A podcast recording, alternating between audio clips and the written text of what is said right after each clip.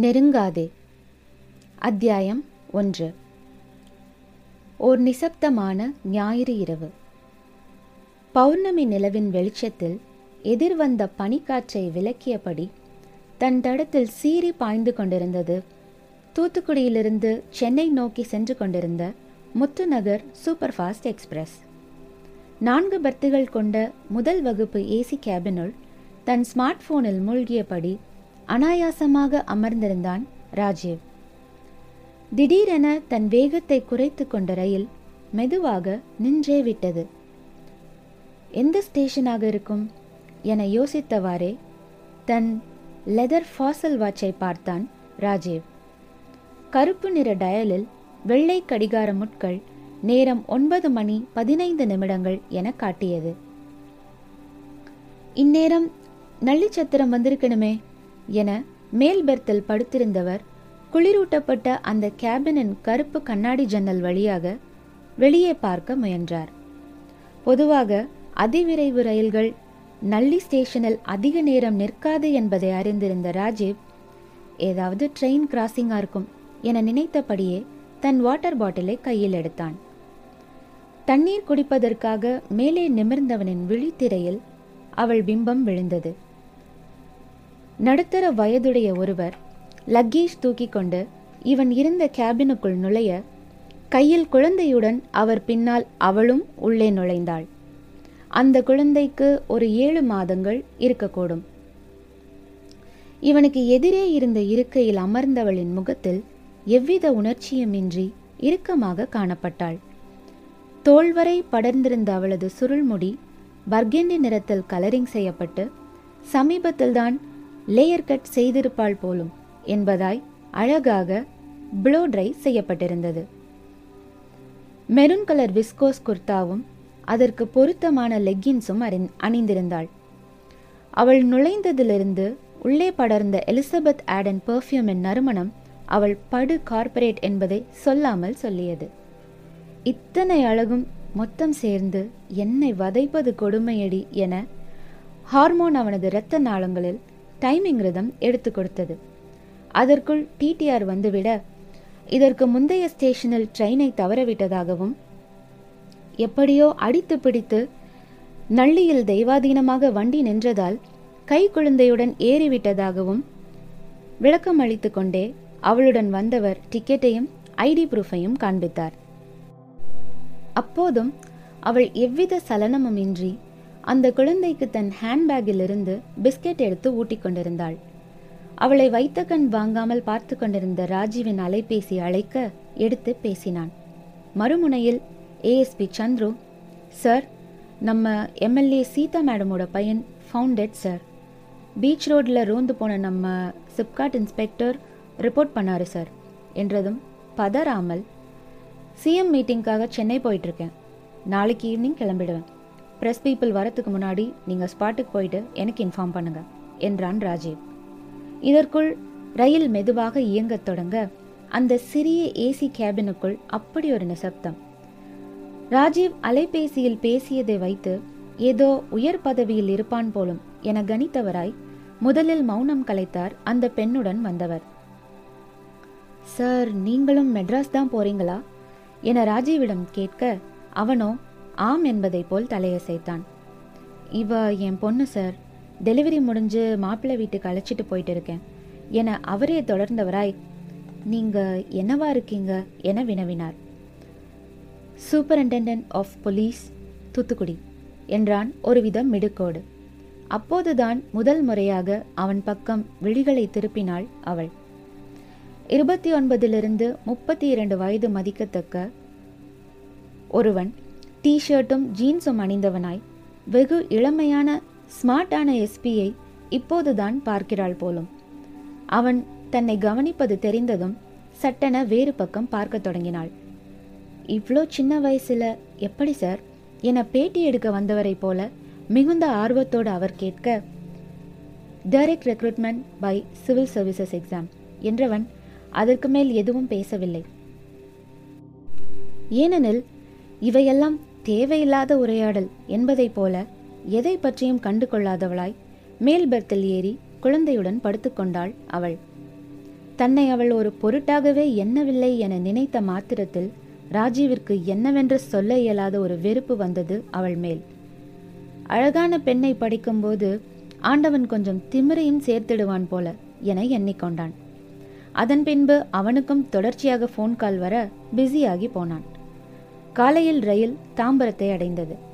இறங்கும் முன் அவள் வசம் திரும்பினான். அவள் இன்னும் உறங்கிக் கொண்டிருந்தாள். எழும்பூரில் இறங்குவாளாயிருக்கும் என நினைத்து கொண்டே இறங்கியவனிடம் கான்ஸ்டபிள் வந்து சல்யூட் வைத்துவிட்டு பிரீஃப் கேஸை வாங்கிக் கொண்டார். அத்தியாயம் இரண்டு. எம்எல்ஏ சீதாவின் வீடு. வெண்கலத்தால் இழையூட்டப்பட்டிருந்த அந்த மரகத பச்சை கிரானைட் பங்களா பழங்காலத்திய எஃகு கோட்டையை நினைவுபடுத்தக்கூடும். பனை மரத்தின் அளவு உயர்ந்த இரும்பு வாயில் கதவுகள் சென்சாரில் இயங்கியதால் இவனது ஜீப் உள் நுழைகையில் செக்யூரிட்டியின் உதவியின்றி தானாக திறந்து வழிவிட்டது. வரிசை கட்டி நின்று கொண்டிருந்த பிஎம்டபிள்யூ பென்ஸ் சொகுசு கார்கள் அவ்வீட்டின் பரபரப்பை தானும் ஏற்று கிளம்பியும் உரிமையும் அந்த பார்க்கிங்கில் தன் இருப்பை உறுதி செய்து கொண்டிருந்தன. ஜாமர் வைத்தால் ஒழிய கட்டுக்குள் அடங்கப் போவதில்லை என்பது போல இங்கும் அலைபேசியின் நேரடி மறைமுக கூவல்கள். வெள்ளை கதர் உட உடைகளால் நிரம்பி வழிந்து கொண்டிருந்த போர்டிகோவை தாண்டி உள்ளே வந்த ஏஎஸ்பி சந்துரு லிவிங் ரூமின் சிவப்பு நிற வெல்வெட் கார்பெட்டின் நுனி வரை வந்து அப்படியே நின்றுவிட்டான் ஊதுபத்தியின் சுருள் புகை விட்டத்தை தேடியும் காணாமல் காற்றோடு கரைந்து கொண்டிருக்க மிக பிரம்மாண்டமாய் ஃப்ரேமிற்குள் அடக்கி வைக்கப்பட்டிருந்த தீபக் நிழற்படத்தில் புன்னகைத்துக் கொண்டிருந்தான். இன்னும் அவனது உடல் வீட்டிற்கு கொண்டு வரப்பட்டிருக்கவில்லை சோஃபாவின் ஹேண்ட் ரெஸ்டில் தலை கவிழ்ந்து துக்கத்தை மறைக்க விரும்பாமல் எங்கோ வெறித்து பார்த்தபடி சாய்ந்திருந்த சீதா இவனை கண்டதும் என் பையனே போயிட்டான். இனிமே எனக்கு என்ன இருக்கு? உங்க ஃபார்மாலிட்டிஸ் எல்லாம் அப்புறமா பார்த்துக்கோங்க. என்னை தொந்தரவு செய்யாம இருங்க. என அதற்கு மேல் பேச முடியாமல் விம்ம ஆரம்பித்தாள். இல்லை மேடம் போஸ்ட்மார்ட்டம் ப்ரொசீஜர்ஸ் போயிட்டு இருக்கு. நீங்கள் கொஞ்சம் நேரில் வந்தால் நல்லா இருக்கும் என அவன் முடிக்கும் முன் அவள் இன்னும் சத்தமாய் அளவும் என்ன செய்வதென தெரியாமல் கைகளை பிசை கொண்டு நின்றான் சந்துரு. சரியாக டாக்டரிடமிருந்து அந்த நேரம் தொலைபேசி அழைப்பு வர எடுத்து பேசியவன் அதிர்ச்சியில் உறைந்து போனான். அத்தியாயம் மூன்று. தூத்துக்குடி அரசு மருத்துவமனை. செவ்வாய்க்கிழமை பிறப்பெடுத்து சில மணி நேரங்கள் ஆகியிருந்தது. அந்த நடுநெசியில் ஆந்தையின் அமானுஷ்ய அலறலுக்கு சற்றும் இழைக்காமல் ஈடுகொடுத்து கொண்டிருந்தது ராஜீவின் அலைபேசி. தொடர்ச்சியான அழைப்புகளுக்கு பதில் உரைத்தும் அயராத தீவிர யோசனையில் இருந்தவன் டிஸ்ப்ளேயில் டாக்டர் பிரபுவின் எண்ணை கண்டதும் தாமதிக்காமல் என்னவாயிற்று என வினவ அவரோ நீங்க எவ்வளோ சீக்கிரம் முடியுமோ நேரா இங்க வந்துடுங்க என சொல்லி இணைப்பை துண்டித்தார். மருத்துவமனையின் சீஃப் டாக்டரின் அறைக்கு வெளியே ஆயுதம் தாங்கி நின்றிருந்த காவலர்கள் வழக்கத்துக்கு மாறாக உறக்கத்தின் சுவடு வெளிப்படாதவாறு கடமையே கண்ணாய் இவன் வரவை எதிர்பார்த்து காத்திருந்தனர். ஏஎஸ்பி சந்துருவிடம் உரையாடியவாறே அறையை விட்டு வெளியே வந்த டாக்டர் தாழ்வாரத்தில் இவன் மின்னல் வேகத்தில் வருவதைக் கண்டதும் நேரே இவனிடம் வந்தார். Sorry to say this sir எம்எல்ஏவோட பையன் தீபக் எதிர்பாராம சாகல. It's a well plan murder என்றார். இவன் குழப்பமாய் சந்துருவை பார்க்கவும் சார் நம்ம இன்ஸ்பெக்டர் சண்டே பீச் ரோட்டில் ரோந்து போனப்போ நைட் ஒரு ஒன்பது மணி இருக்கும் சார் ரோட்டோரமாக ஒரு கார் ரொம்ப நேரமாக நிற்கிதேன்னு கிட்ட போய் பார்த்தப்போ வண்டி நம்பரை பார்த்ததும் மேடம் வீட்டு வெஹிக்கிள் தான்னு கன்ஃபார்ம் பண்ணிட்டு உள்ளே யார் இருக்காங்கன்னு பார்த்துருக்காரு. மேடமோட பையன் ஸ்டியரிங்கில் மயக்கமாகி கிடக்கிறத பார்த்துட்டு ஆம்புலன்ஸ்க்கு கால் பண்ணியிருக்காரு சார் என முடித்தான் சந்துரு. ஏஎஸ்பியிடம் உடனே சிப்காட் இன்ஸ்பெக்டரை நான் பார்க்கணும். வர சொல்லுங்க. என்று பணித்துவிட்டு டாக்டரிடம் திரும்பிய ராஜீவ் சொல்லுங்க டாக்டர் போஸ்ட்மார்ட்டம் ரிப்போர்ட் என்ன சொல்லுது? என விசாரித்தான். தீபக்கோட ரத்தத்தில் அதிக அளவு ஆர்சனிக் கலந்திருக்கு. அவர் சாதாரணமாக சஃபகேட் ஆகி காருக்குள்ளே மயக்கம் போடல. He might be expose to the king of poisons என்றார் புதிராக. நான்கு. எஸ்பி பங்களா ஆதவனின் வரவிற்கு இன்னும் சற்று நேரமே இருக்க பயண களைப்பும் பசியும் ஒரு சேர்ந்திட காஃபி மேக்கரிலிருந்து ஆவி பறக்கும் பிளாக் காஃபியை தன் ஃபேவரட் கிரே நிற செராமிக் கப்பில் நிறைத்து கொண்டு சோஃபாவில் அமர்ந்தான் ராஜீவ். ஏஎஸ்பி சந்துரு அதற்குள் தொடர்பில் வர சார் சிப்காட் இன்ஸ்பெக்டர் தனஞ்சயன் லைனில் இருக்கார் சார் என்றதும் சொல்லுங்க தனா தீபக் விஷயத்தில் என்ன நடந்தது? நீங்கள் பார்க்கும்போது அவனுக்கு உயிர் இருந்ததா? அவன் மட்டும் தனியாக தான் இருந்தானா? என கேள்விகளை பொறுமையாக அடுக்கினான் ராஜீவ். சார் நான் பார்க்கும்போது அவர்கிட்ட எந்த அசைவும் இல்லை. மயங்கி இருக்காருன்னு தான் நினச்சேன். ஒரு பத்து பதினஞ்சு நிமிஷத்தில் ஹாஸ்பிட்டலுக்கு கொண்டு போயிட்டோம். அங்கே ஃபஸ்ட் எய்ட் கொடுக்கும்போது கடைசியாக பிளட் வாமிட் பண்ணார். அப்படியே பல்ஸ் டவுன் ஆயிடுச்சாம் சார் என்றார் இன்ஸ்பெக்டர் ஓகே காலையில் ஸ்டேஷனுக்கு வந்துருங்க. இப்போ ஃபோனை சந்துரு கிட்ட கொடுங்க என்றான். சந்துருவிடம் கேஸ் கொஞ்சம் கிரிட்டிக்கலாக இருக்கும்னு நினைக்கிறேன். இப்போதைக்கு போஸ்ட்மார்ட்டம் ரிப்போர்ட் கான்ஃபிடென்ஷியலாக இருக்கட்டும்.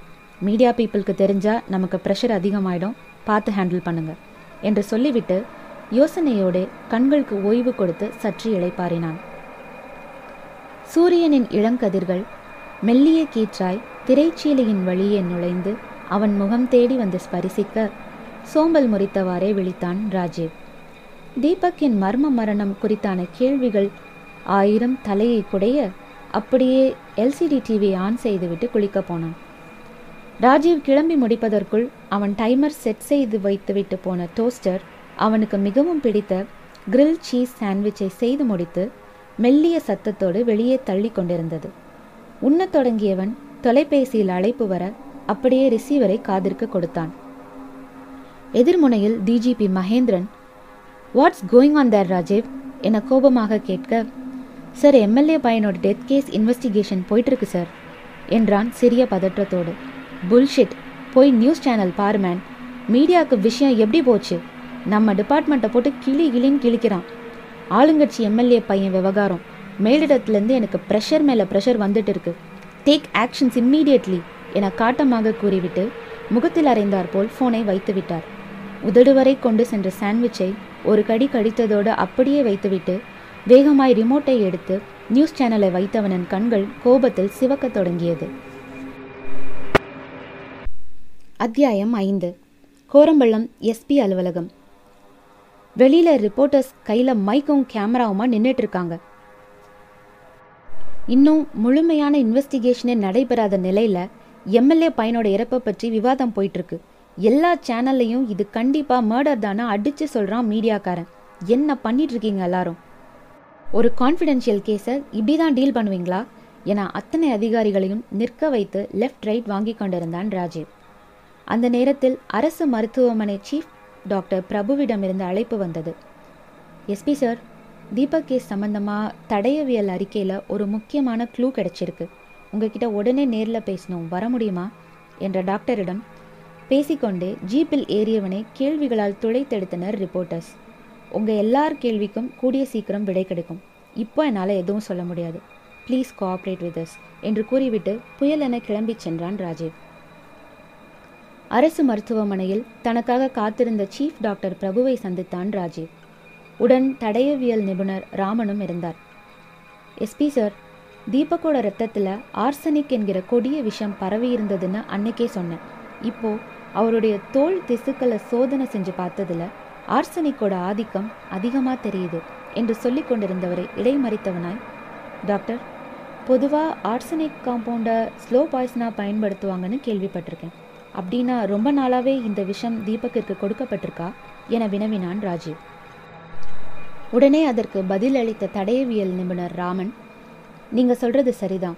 சம்பந்தப்பட்டவங்களுக்கு தெரியாமலே ஏதாவது உணவுப் பொருளில் கலந்து தொடர்ச்சியாக கொடுக்கப்படும் போது நாளடைவில் வாந்தி மயக்கம் போன்ற அறிகுறிகளில் ஆரம்பித்து கடைசியில் உயிரையே பறிக்கக்கூடிய தன்மையுடையது இந்த ஆர்சனிக்.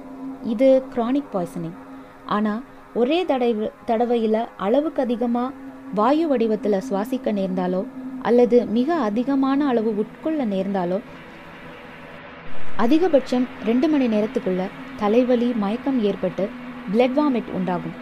மெடிக்கல் டேர்ம்ஸில் இதை அக்யூட் பாய்சனிங்னு சொல்லுவோம். தீபக் விஷயத்தில் இப்படி நடந்திருக்கக்கூடிய வாய்ப்பு அதிகம் என்றார். அப்படின்னா தீபக் ஹாஸ்பிட்டல் கொண்டு வரப்பட்டதுக்கு ரெண்டு மணி நேரத்துக்கு முன்னாடி இந்த சம்பவம் நடந்திருக்கலாம் இல்லையா? என கேட்டான் ராஜீவ். எக்ஸாக்ட்லி ஏன் இவ்வளோ உறுதியாக சொல்கிறேன்னா ஆர்சனிக் ஒரு நியூரோடாக்சின் அப்படிங்கிறதுனால கடுமையான அளவு உட்கொள்ளப்படும் போது முதல்ல நரம்பு மண்டலத்தை தாக்க ஆரம்பிக்கும். அது மட்டும் இல்லாமல் வெள்ளை பூண்டின் வாசனைக்கு ஈடான ஒருவித கொடிய நாற்றம் அவங்களோட சுவாசத்தில் பரவும்.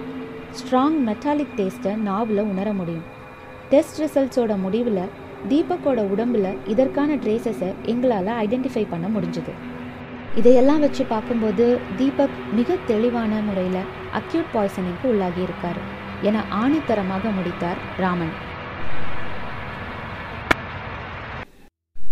அத்தியாயம் ஆறு. தூத்துக்குடி துறைமுகச்சாலை. செவ்வாய்க்கிழமை முடிந்திட இன்னும் சில மணி நேரங்களே இருந்தது. ஏஎஸ்பி மற்றும் இன்ஸ்பெக்டர் சகிதமாக ஈசிஆர் வந்து சேர்ந்தான் ராஜீவ்.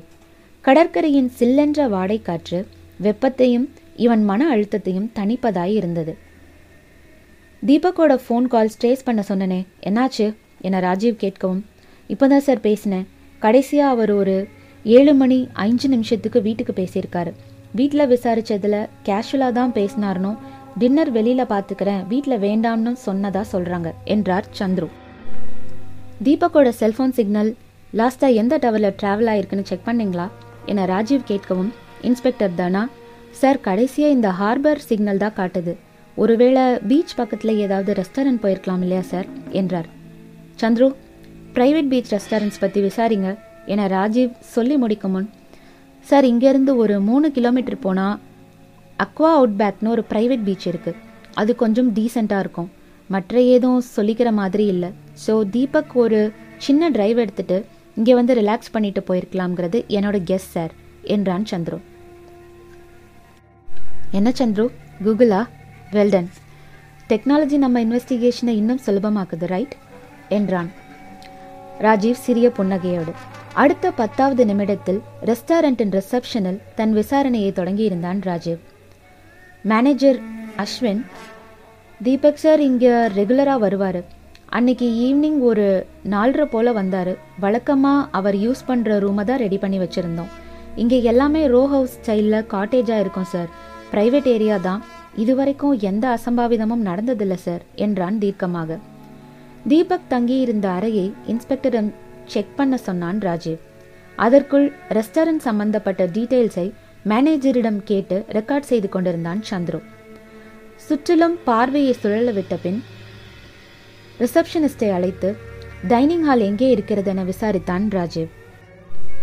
சிசிடிவி ஃபுட்டேஜ் பற்றி அவன் கேட்டுக்கொண்டிருக்கும்போது மேனேஜர் அஸ்வின் வந்து சார் இங்கே இருக்கிறது டிரைவன் டைப் கார்டன் ரெஸ்டாரண்ட் அதனால ரிசப்ஷன்லேயும் ரெஸ்டாரண்ட்டோட முகப்புலையும் தான் கேமரா வச்சுருக்கோம்.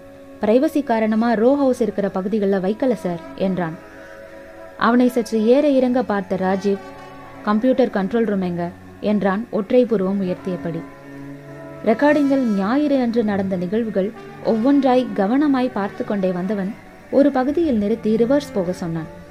அதிலே ரெஸ்டாரண்டின் ஓரத்தில் ஓர் இருக்கையில் அமர்ந்து கொண்டு கடற்கரையின் பவளப்பாறைகளை ரசித்து கொண்டே தனது செல்போனில் படம் பிடித்துக் கொண்டிருந்தான் தீபக். அப்போது வெயிட்டர் வந்து ஃபுட் ஆர்டர் எடுத்துவிட்டு சென்றதும் இன்னொரு வெயிட்டர் வந்து கிஃப்ட் பேப்பர் சுற்றப்பட்ட ஒன்றை தீபக்கின் டேபிளில் வைத்துவிட்டு அவனிடம் ஏதோ கூறிவிட்டு செல்கிறார். அந்த இடத்தில் நிறுத்தச் சொல்லி ஜூம் செய்ய சொன்னவன் அந்த வெயிட்டரை வர சொல்லுமாறு மேனேஜரிடம் கூறினான். அவனோ அந்த பையன் விடுமுறைக்காக ஊருக்கு சென்றிருப்பதாக கூறவும் ராஜீவின் சந்தேகம் வலுப்பெற்றது. அவன் என்ன கொடுக்கறான்னு ஏதாவது ஐடியா இருக்கா? என ராஜீவ் வினவவும் இங்க விஐபி கெஸ்ட்டுக்கு காம்ப்ளிமெண்ட் கொடுப்பது வழக்கம் என்றான் அஸ்வின். ஆனாலும் அவனது பதிலில் திருப்தி அடையாத ராஜீவிற்கு அந்த கிஃப்ட் பாக்ஸில் தான் ஏதோ இருப்பதாக அவனது இன்ட்யூஷன் சொல்லியது.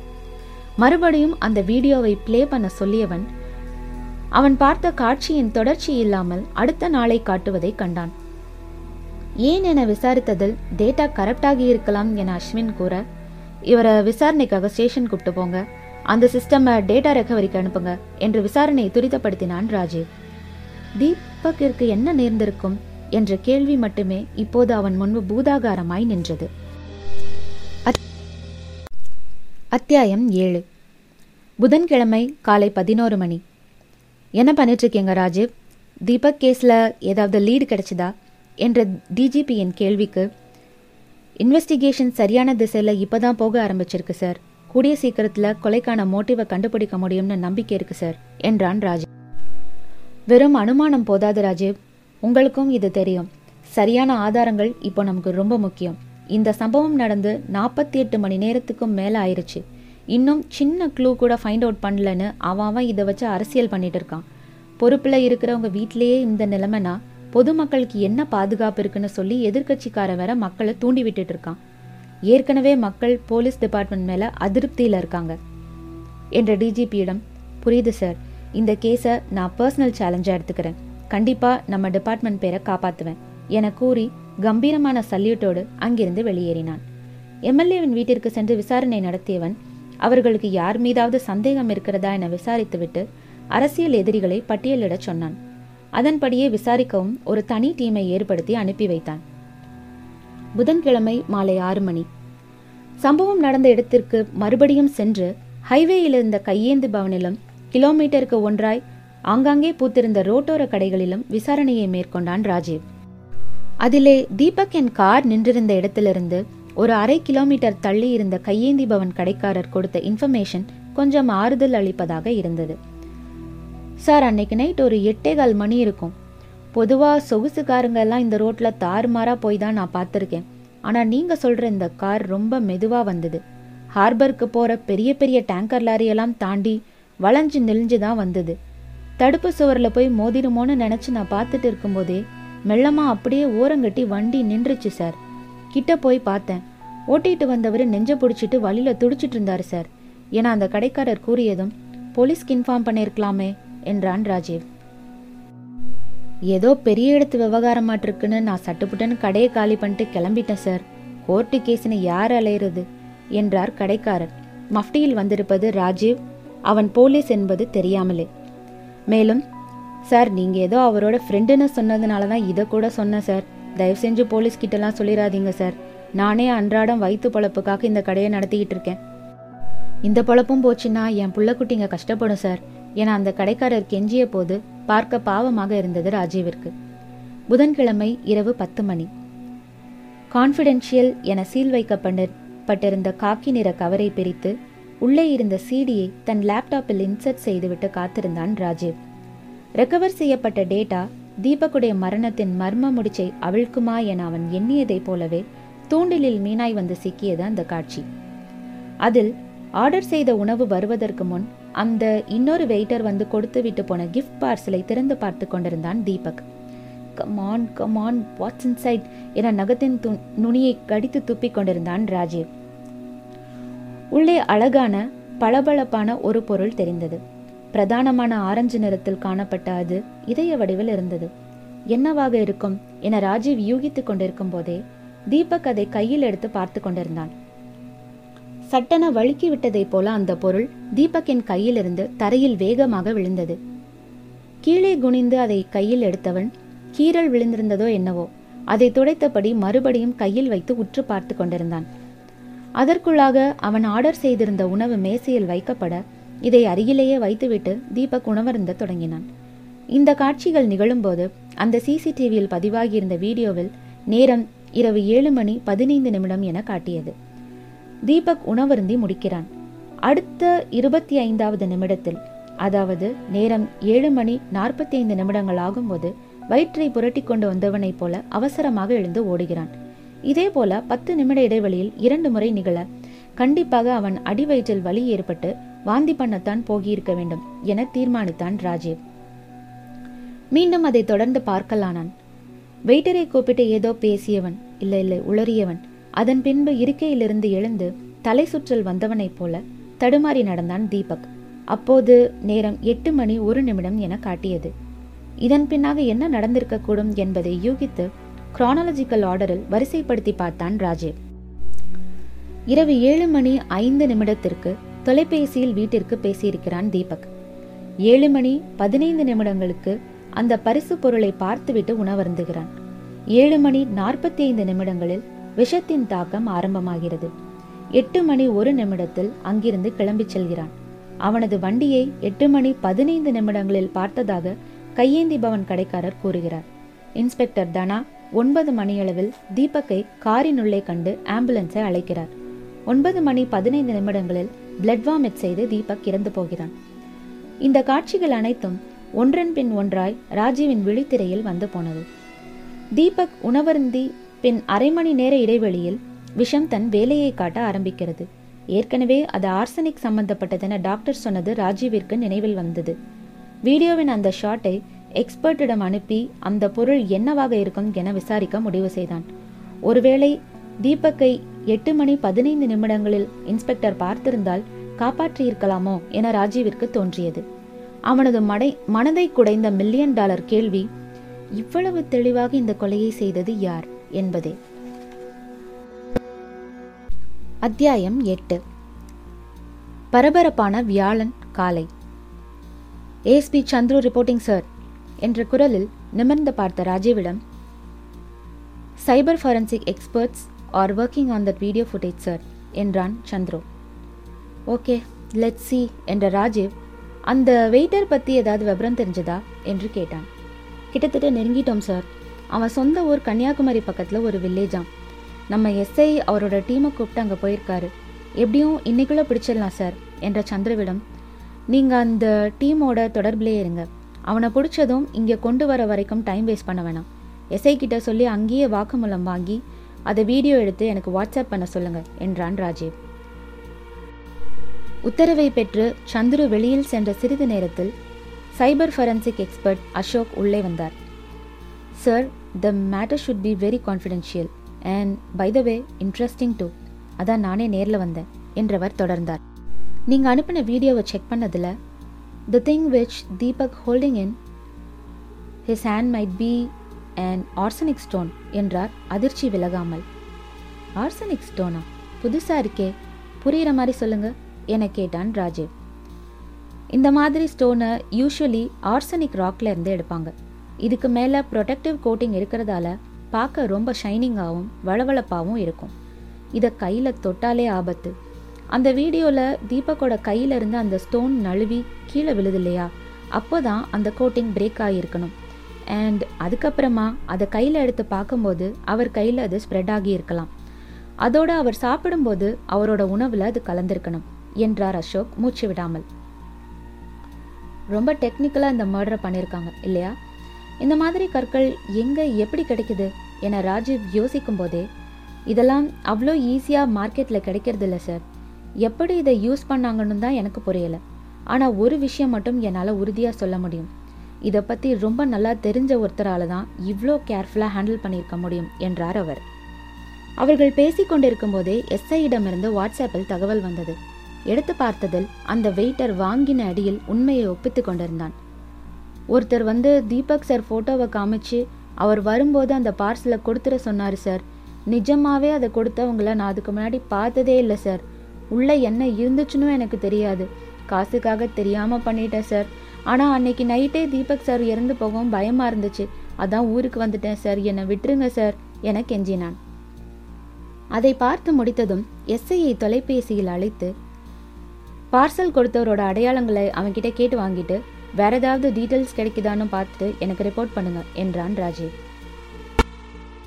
அத்தியாயம் ஒன்பது. நான்காம் நாள் நடுநிசி.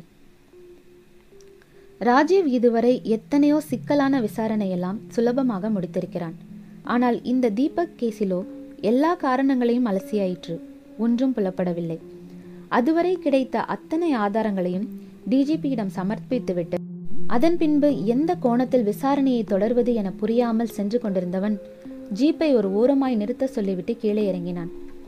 இரவின் பின்பணி குளிரை பொருட்படுத்தாமல் அந்த மேம்பாலத்தின் மேலே நின்று மொத்த நகரத்தையும் வெறித்து பார்க்கலானான் ராஜீவ். எப்படி யோசித்தாலும் ஆரம்ப புள்ளியிலேயே வந்து நிற்பது போல் இருந்தது. யார் நீ? எங்க இருக்க? என அவன் தன்னிலை மறந்து அலறிய வார்த்தைகள் எட்டு திக்கும் பரவி எக்கோவாக அவனிடமே வந்து சேர்ந்தது.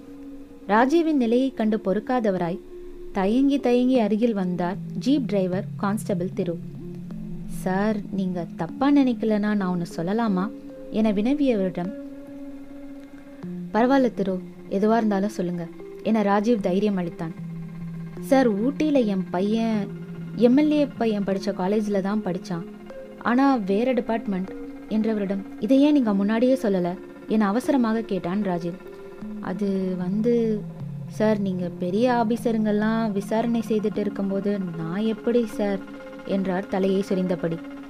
திருவின் பையனை விசாரித்ததில் தீபக் விடுதியில் அல்லாமல் கெஸ்ட் ஹவுஸில் தங்கியிருந்து காலேஜிற்கு வந்ததாகவும் ஒழுங்காக வகுப்புக்கு வராமல் அடிக்கடி குடித்துவிட்டு நண்பர்களோடு சுற்றி கொண்டிருப்பான் என்றும் கூறினான். அத்தியாயம் பத்து. நீலகிரி மலைத்தொடர். மிளகு செடியின் நறுமணம் நாசியை துளைக்க லாவெண்டர் வண்ண குறிஞ்சி மலர்கள் தோரணமாய் வரவேற்க மனதை மயக்கிய ஆரஞ்சு பூக்களை ரசிக்க மனமில்லாதவனாய் கொண்டை ஊசி வளைவுகளை கடந்து உதகமண்டலம் வந்தடைந்தான் ராஜீவ். நீலகிரியின் மையத்தில் எழில் கொஞ்சம் அமைந்திருந்த அந்த கல்லூரியில் நுழைந்தவன் தீபக்கை பற்றி விசாரிக்க ஆரம்பித்தான். விசாரணையின் முடிவில் தீபக் ஒரு வெமனைசர் என்பதும் அதில் குறிப்பிட்ட ஒரு காதல் கதையையும் பற்றி ராஜீவ் அறிந்து கொண்டான். அரசல் புரசலாகத்தான் கேள்விப்பட முடிந்ததே ஒழிய முழு விபரமும் ராஜீவால் சேகரிக்க முடியவில்லை. அப்போது அந்த கல்லூரியின் பெண் விரிவுரையாளர் ராஜீவை சந்திக்கும்படி வந்தாள். தானாகவே தன்னை அறிமுகம் செய்து கொண்டவள் தனக்கு தீபக்கை நன்றாக தெரியும் என்றும் நிரஞ்சனா என்ற பெண்ணை அவன் காதலித்து ஏமாற்றியதை பற்றியும் கூறினாள். நிரஞ்சனா மிகவும் அமைதியான பெண் நன்றாக படிக்கக்கூடியவள். தீபக்கின் வலையில் எப்படி விழுந்தாள் என தெரியவில்லை. பாவம் அவனது அன்பை உண்மை என நம்பியிருப்பாள் போலும் என நீண்ட நெடிய வரலாறை போல விவரித்தாள் அவள். சரி இப்போ நிரஞ்சனா எங்க? என கேட்ட ராஜீவிடம் நிரஞ்சனா இறந்து ஒரு ஆறேழு மாசம் இருக்கும் என்றால் வெறுமை விலகாமல். அதிர்ச்சியுற்ற ராஜீவ் சரி இப்போ அவ வீட்டில் உள்ளவங்க எல்லாம் எங்க இருக்காங்க? அவங்க கிட்ட நான் விசாரிக்கணுமே என்றான். இல்ல சார் நிரஞ்சனாக்கு அப்பா அம்மா யாரும் இல்ல. சின்ன வயசுல இருந்தே இங்கே கேத்தில இருக்கிற அனாதை இல்லத்துல தான் வளர்ந்திருக்கா. என பதில் உரைத்தவளிடம் லாரட்டா ஹோமின் விலாசத்தை வாங்கிக் கொண்டு கிளம்பினான் ராஜீவ். கீழே ஒரு அடி தவறினாலும் அதல பாதாளம்தான். கவனமாய் ஒவ்வொரு அடியாய் வைத்து நகர்ந்தான் ராஜீவ். அமைதியே உருவாகியிருந்த அந்த இல்லத்தின் இரும்பு கதவு பாதி திறந்தே இருந்தது. உள்ளே சென்றவன் பொறுப்பில் இருந்த ஃபாதர் பிரான்சிஸிடம் தன்னை அறிமுகப்படுத்திக் கொண்டு வந்த விஷயத்தை கூறினான். சற்று தயங்கியவர் பின் நிரஞ்சனா கை குழந்தையா இருக்கும்போதே இந்த ஆசிரமத்துக்கு கொண்டு வரப்பட்டவ ரொம்ப நல்ல பக்தியான பொண்ணு. பள்ளி படிப்பை முடிச்ச பிற்பாடு இங்க அருகாமையில் இருக்கிற கல்லூரியில சேர்ந்து படிச்சா. அங்கதான் இந்த பையனை பார்த்திருக்கா. பொதுவா அவ பணக்கார பசங்களை நம்ப மாட்டா. ஆனா இந்த பையன் அவ மேல ரொம்ப உயிரா இருந்தான். இங்க கூட நிறைய தடவை வந்திருக்கான். படிப்பு முடிஞ்சதும் அவளை திருமணம் செஞ்சுக்கிறதாகவும் வாக்கு கொடுத்தான். ஆனா அதுக்குள்ள என்னென்னமோ நடந்து போச்சு என்று சொல்லி சற்று இடைவெளி விட்டவர் நெடிய பெருமூச்சொன்றை ஒன்றோடு தொடர்ந்தார். நிரஞ்சனாவோட படிப்பு முடியறதுக்கு ஒன்றிரண்டு மாதங்கள் இருந்த நிலையில் திடீர்னு கொஞ்ச நாளா அவகிட்ட சில மாற்றங்கள் தெரிய ஆரம்பிச்சது. சரியா யார்கிட்டயும் பேசாம ஒதுங்கியே இருந்தா. அந்த பையன் அவளை கைவிட்டதா வதந்திகள் பரவ ஆரம்பிச்ச சமயத்துல நிரஞ்சனா கன்சீவா இருக்கிறது தெரிய வந்தது. அந்த குழந்தை அவளோட எதிர்காலத்தை பாதிக்கும்னு எவ்வளவோ சொல்லியும் அவ கேட்கல அத கலைக்க மறுத்துட்டா. தோல்விக்கு பரிசு தற்கொலை இல்லைங்கிறத முழுசா நம்பினான் போராட்டங்கள் நிறைந்த இந்த வாழ்க்கையில வலிகளை தாங்கிக்கிட்டு வாழ பழகினான் அனாதையான தனக்கு கடவுள் கொடுத்த வரமா நினைச்சு அந்த கருவை சுமக்க ஆரம்பிச்சா. இருந்தாலும் தன்னோட இந்த முடிவு ஹோம்ல இருந்த மற்ற பிள்ளைங்களோட லைஃபை பாதிக்க கூடாதுங்கிறதுலயும் உறுதியா இருந்தா. அதனால அப்போ பொறுப்புல இருந்த ஃபாதர் கென்னியோட உதவியோட தனியா வீடு எடுத்து தங்கி வருமானத்துக்காக டெய்லரிங்கும் பண்ண தொடங்கினான் ஆனா விதி வலியது. பிரசவத்தில் அவ உயிரை பறிச்சது என்றார் கலங்கிய கண்களோடு. மேலும் இப்போ உங்க என்கொயரினால டிவி நியூஸ் பேப்பர்னு விஷயம் வந்துச்சுன்னா இந்த ஹோமோட எதிர்காலமே பாதிக்கும் என அங்கலாய்த்தார். ராஜீவ் தனது விசாரணை எக்காரணத்தை கொண்டும் அந்த அனாதை இல்லத்தின் அமைதியை குலைக்கக்கூடாது என்பதில் தீவிரமாக இருந்தான். ஆதலால் இவனை பார்த்ததும் ஓடி ஒளிந்த பிள்ளைகளை அவனும் தொந்தரவு செய்யாமல் ஃபாதரிடம் விடை பெற்று வெளியில் வந்தான். நிரஞ்சனாவும் இறந்துவிட்ட நிலையில் யார் இந்த கொலையை செய்திருக்கக்கூடும் என யோசித்தபடி வெண்பனியின் புகை மூட்டத்தினோடே சருகுகளை சுத்தம் செய்து கொண்டிருந்த தோட்டக்காரரிடம் விசாரிக்க வேண்டி சென்றான். ஐயா அந்த நிரஞ்சனா பொண்ணு போனதுல இருந்து இங்க எல்லாமே மாறி போச்சு ஃபாதர் கென்னியும் வெளிநாட்டுக்கு போயிட்டதா பேசிக்கிறாங்க என அவர் கூறிய போது எங்கோ பொறி தட்டியது ராஜீவிற்கு. அத்தியாயம் பதினொன்று. கனடாவின் மிசிசாகா நகரம். ஒன்டாரியோ ஏரியின் கரையில் மிக பெரிய வணிக தளமாக அமைந்திருந்தது மிசிசாகா நகரம். தனது ஆப்பிள் லேப்டாப்பில் உலக செய்திகள் பகுதியில் எதையோ தீவிரமாக தேடிக்கொண்டிருந்தாள் சஞ்சனா. தூத்துக்குடியில் எம்எல்ஏவின் பையன் தீபக் மர்மமான முறையில் மரணம் என அவள் விழிகளில் பட்ட செய்தி அவளது நினைவுகளை பின்னோக்கி சுழற்றியது. நிரஞ்சனாவும் சஞ்சனாவும் சிறுவயதிலிருந்தே லாரட்டா ஹோமில் ஒன்றாக வளர்ந்தவர்கள். இருவரும் பள்ளி படிப்பை சேர்ந்தே முடித்தனர். பின் நிரஞ்சனா அருகிலிருந்த கல்லூரியில் சேர்ந்துவிட சஞ்சனாவிற்கோ அவளது கனவு படிப்பான ஃபாரன்சிக் சயின்ஸில் சேருவதற்கு யூனிவர்சிட்டி ஆஃப் டொரண்டோவில் அவர்களது ஹோம் அண்ட் ட்ரஸ்ட் மூலமாக யாரோ ஒரு வெளிநாட்டவரின் புண்ணியத்தில் ஸ்காலர்ஷிப் கிடைத்திருந்தது. பிரியா விடைபெற்று தன் தோழியை பிரிந்து கனடா சென்றாள் சஞ்சனா. அவ்வப்போது நிரஞ்சனாவிடம் தொலைபேசியில் உரையாடுவாள். சில காலம் சென்ற பின் நிரஞ்சனாவிடமிருந்து எந்த தகவலும் இல்லை. சஞ்சனா தன் படிப்பை முடித்து திரும்பி வந்து பார்க்கையில் நிரஞ்சனா நிறைமாத கர்ப்பிணியாக இருந்தாள். என்ன நிகழ்ந்தது என கேட்டு அவளை வதைக்க விரும்பாததால் சஞ்சனாவும் அமைதி காத்தாள். ஆனால் இறக்கும் தருவாயில் நிரஞ்சனா கூறிய உண்மை சஞ்சனாவை நிலைக்குலைய செய்தது. தீபக்கை உண்மையாக காதலித்ததாகவும் ஆனால் அவன் ஒரு நாள் அவனது கெஸ்ட் ஹவுஸில் தன் கற்பை சூறையாடியது மட்டுமல்லாமல் அவனது நண்பர்களுக்கும் விருந்தாக்கி விட்டான் என்றும் உனக்கெல்லாம் என்ன நேர்ந்தாலும் கேட்பதற்கு யாருமில்லை என ஏளனப்படுத்தியதையும் கூறி அழுதபோது சஞ்சனாவால் தாங்கிக் கொள்ள முடியவில்லை. இன்றும் அந்த கண்ணீர் தன்னை சுடுவதை உணர்ந்தாள். நிரந்தனா பிரசவித்த பெண் குழந்தைக்கு மதுரா என பெயர் வைத்து சஞ்சனாவை கவனித்துக் கொண்டாள். ஆனாலும் நிரஞ்சனாவின் ஆத்மா சாந்தியடைய ஏதாவது செய்ய துடித்தவள் ஃபாதர் கென்னியின் உதவியுடன் தீபக்கை பழிவாங்க முடிவு செய்தாள். கடந்த ஆறேழு மாதங்கள் பொறுமையாக காத்திருந்து அவள் எடுத்த முயற்சி வெற்றியடைந்ததை நினைத்து திருப்தியடைந்தாள். அதற்காக அவள் கையாண்ட முறை மற்றும் சற்று வித்தியாசமானது. அத்தியாயம் பனிரெண்டு. ஃபாதர் கென்னியின் அருகே சோதனையிட்டுக் கொண்டிருந்த ராஜீவின் கைகளில் நிரஞ்சனாவின் டைரி சிக்கியது. அதை வாசிக்க முற்படும்போது இன்ஸ்பெக்டர் தனா லைனில் வந்தார். சார் முக்கியமான தகவல் கிடைச்சிருக்கு. நீங்கள் சொன்னபடியே பழைய நாளிதழ்களின் செய்திகளை சல்லடை போட்டு தேடிய போது ஒரு விஷயம் ஆதாரமாக கிடைச்சது. இரண்டாயிரத்தி பதினாறாம் வருஷம் அக்டோபர் மாதம் பதினெட்டாம் தேதியில் கனடாவின் டவுன் டவுன் சிட்டியில் ஆர்சனிக் விஷம் கலந்த கல் ஒன்று திருடப்பட்டிருக்கணும். அதை தொட வேண்டாம்னு போலீசார் பொதுமக்களுக்கு எச்சரிக்கை கொடுத்துருக்காங்க சார். அந்த நியூஸை உங்களுக்கு ஸ்க்ரீன்ஷாட் அனுப்பியிருக்கேன் சார் என்றார். ராஜீவ் வாட்ஸ்அப் ஓபன் செய்து பார்த்தான். அதில் பின்வருமாறு இருந்தது. கனடா. விஷம் கலந்த தாது பொருள் ஒன்று டவுன் டவுனில் திருடப்பட்டு விட்டதாகவும் இதனை தொட வேண்டாம் எனவும் போலீசார் பொதுமக்களை எச்சரிக்கின்றனர். இருதய வடிவம் கொண்ட இக்கல் கிட்டத்தட்ட எட்டு இன்று பத்து சென்டிமீட்டர்கள் அளவுடையதுடன் ஆர்சனிக் கொண்டிருப்பதால் பாதுகாப்பு பூச்சி பூசப்பட்டிருப்பதாகவும் கூறப்பட்டுள்ளது. சரியான முறையில் கையாளப்படவில்லை எனில் வெளிப்பூச்சி உடைந்து ஆர்சனிக்கை வெளிப்படுத்திவிடும் இந்த ஆர்சனிக் ஒரு ஆற்றல் மிக்க விஷம். உட்கொள்ளப்பட்டால் மரணம் விளைவிக்கக்கூடியது. இத்தாது பொருள் அக்டோபர் பதினைந்து பதினோரு மணிக்கும் பிற்பகல் இரண்டு மணிக்கும் இடையில் களவாடப்பட்டுள்ளது.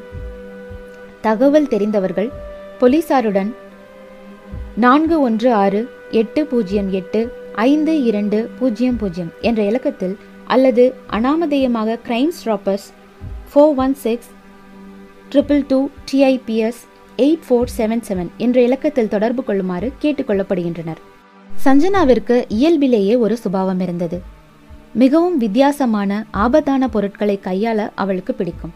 விசித்திர தாது பொருட்களை பற்றி ஆராய்ந்து வந்தவள் அன்று அவளது ஃபாரன்சிக் சயின்ஸ் படிப்பும் கை கொடுக்க அந்த ஆர்சனிக் ராக்கை கவனமாக எடுத்து தன் பொக்கிஷங்களோடு பத்திரப்படுத்தி கொண்டாள். பின்னாளில் தீபக்கை பழிவாங்க அதை உபயோகிக்கப் போகிறோம் என அப்போது அவள் அறிந்திருக்கவில்லை. தீபக்கின் கதை முடிந்ததில் நிம்மதியடைந்த சஞ்சனா ஃபாதரையும் மதுராவையும் கூட்டிக் கொண்டு கனடா வந்து சேர்ந்தாள். சாதனையோ பழிவாங்கலோ தந்த ஒரு கொரூர வெற்றி புன்னகையோடு தீபக்கின் மரண செய்தியை தன் லேப்டாப்பில் வாசித்து முடித்தவள் மதுராவை டே கேரிலிருந்து அழைத்து வர கிளம்பினாள். அப்போது அவளது அலைபேசி அழைத்தது எடுத்து யாரென பார்த்தாள்? கனடாவில் திருடப்பட்ட ஆர்சனிக் கல்லை பற்றிய தகவலை பெற்ற பின் நிரஞ்சனாவின் டைரியை வாசித்த ராஜீவ் அவளது கடந்த காலத்தை பற்றி அறிந்து வருந்தினான். தீபக்கை பற்றியும் பிரசவத்திற்கு முந்தைய நாள் வரை சஞ்சனா தன்னை எவ்வாறு தேற்றினாள் என்பது வரையும் நிரஞ்சனா அதில் எழுதியிருந்தாள். சஞ்சனாவின் ஓல்ட் ரெக்கார்ட்ஸை பார்த்து அவள் கனடாவின் யூனிவர்சிட்டியில் படித்ததை ராஜீவ் அறிந்து கொண்டான். இப்போது கொலையாளி யார் என புரிவதாய் இருந்தது. உடன் பிறந்தவரே யோசிக்க மறுக்கும் ஒரு விஷயத்தை தன் தோழிக்காக துணிந்து செய்திருக்கிறாள். யார் அவள் என ராஜீவ் யோசித்துக் கொண்டிருக்கும் போதே நிரஞ்சனாவின் டைரியிலிருந்து ஒரு புகைப்படம் கீழே விழ எடுத்து பார்த்தவனின் முதுகு தண்டுவடத்தில் ஜிலீர் என்று இருந்தது. புகைப்படத்தில் ஃபாதர் பிரான்சிஸ் நாற்காலியில் அமர்ந்திருக்க அவருக்கு பின்னால் மூவர் நின்றிருந்தனர். நடுவில் இருந்த நிரஞ்சனாவை முதலில் அடையாளம் கண்டவன் அவளுடன் நெருக்கமாக நின்ற பெண்தான் சஞ்சனாவாக இருக்க வேண்டும் என யூகித்தான். ஆனால் அவளை எங்கோ பார்த்தது போல் உள்ளதே என சிந்தித்தவன் மை காட் இவள் கொலை நடந்ததா இன்ஃபர்மேஷன் வந்த அன்னைக்கு என்னோட முதல் வகுப்பு கேபினில் பயணம் செய்தவளாயிற்றே என அந்த நாளை ரீவைன் செய்து பார்த்தான். ஆக திட்டமிட்டபடி கொலையை அரங்கேற்றிவிட்டு ஃபாதரையும் மதுராவையும் கூட்டிக் கொண்டு என் கண்முன்னே தப்பித்திருக்கிறாள். அதற்காகத்தான் அந்த ஃபாதர் தானாகவே வழியே வந்து பேச்சு கொடுத்து பொய்களை அடுக்கியிருக்கிறார் என அனைத்தும் இப்போது ராஜீவிற்கு புரிந்தது. ஆனால் வலுவான தடயங்களின்றி இத்தனை கச்சிதமாய் காரியத்தை செயல்படுத்த அதிகாரத்தில் உள்ள யாரோ சஞ்சனாவிற்கு உதவி இருக்க வேண்டும். இதை மட்டும் அவனது இன்ட்யூஷன் சொல்லிக்கொண்டே இருக்கையில் புகைப்படத்தில் இருந்த மூன்றாம் நபரை உற்று நோக்கினான். அத்தியாயம் பதிமூன்று. மதுராவை அழைக்க சென்று கொண்டிருந்த சஞ்சனா அலைபேசியில் அழைப்பு வர எடுத்து காதருகே வைத்தாள். மறுமுனையில் சஞ்சு சந்துரு ஹியர் என்றான். அதற்குள்ளாக அங்கே புகைப்படத்தை உற்று பார்த்த ராஜீவ் சந்துரு நீயா? என அதிர்ந்து விட்டான். ஆம் சந்துருவும் அதே ஹோமில் வளர்ந்தவன். சஞ்சனா நிரஞ்சனா இருவரின் நெருங்கிய நண்பன். அரசு தேர்வு எழுதி தேர்ச்சி பெற்று ஏஎஸ்பியாக பணி செய்து கொண்டிருப்பவன். அனைத்தையும் தெளிவாக புரிந்து கொண்ட ராஜீவ் எத்திக்ஸ் படி யோசித்தால் சஞ்சனாவும் சந்துருவும் செய்தது பெரும் தவறே. மன்னிக்க முடியாததும் கூட. ஆனால் தனது காக்கி சட்டையை கலற்றி ஒரு ஓரமாக வைத்துவிட்டு சக மனிதனாக யோசித்தால் சஞ்சனாவும் சந்துருவும் செய்தது சரியெனப்பட்டது. தீபக் போன்ற பணம் படைத்தவர்களை சட்டத்தின் முன் நிறுத்தினாலும் அதில் உள்ள ஓட்டைகளை பயன்படுத்தி தப்பித்து சுதந்திரமாக நடமாடி மேலும் பல அப்பாவி பெண்களின் வாழ்வில் விளையாடத்தான் செய்வார்கள். இப்படிப்பட்ட தண்டனை நியாயம்தான் என முடிவிற்கு வந்தான். ஒருவேளை இவையெல்லாம் முன்பாகவே தெரிந்திருந்தால் தீபக் போன்ற கையவர்களை அவனும் என்கவுண்டர் தான் செய்திருப்பான். என்பதை அவன் மனம் மறுக்கவில்லை. அதே சமயம் உலகின் எந்த மூலையில் நீ இருந்தாலும் என்றேனும் ஒரு நாள் உன்னை தேடி வருவேன் சஞ்சனா. உன்னை விலங்கால் கைது செய்து சிறையில் அடைக்க அல்ல உன்னை விழியால் கைது செய்து என் மனச்சிறையில் அடைக்க. அன்று என்னை நெருங்காதே என்பது போல நீ பார்த்த பார்வை உன்னை நான் அறிந்திடக்கூடாது என்பதற்காகவா கண்மணியே? இன்று உன்னை நெருங்கியதால் மாய வலையில் விழுந்து விட்டவன் நான் அல்லவா? இனி உனக்கும் மதுராவிற்கும் நான் இருக்கிறேன் என அவள் செய்தது கொலை அல்ல வதம் என மெச்சிக்கொண்டவன். பறவையே எங்கு இருக்கிறாய்? பறக்கவே என்னை அழைக்கிறாய்? தடயங்கள் தேடி வருகிறேன் அன்பே. என்ற நா முத்துக்குமாரின் வரிகளை இதழில் இசைத்தான். என் மீசை பூக்களை கொய்திடும் உரிமை உனக்கே. அதுவரை இந்த புன்னகை உனக்காக மலர்ந்தே இருக்கும்.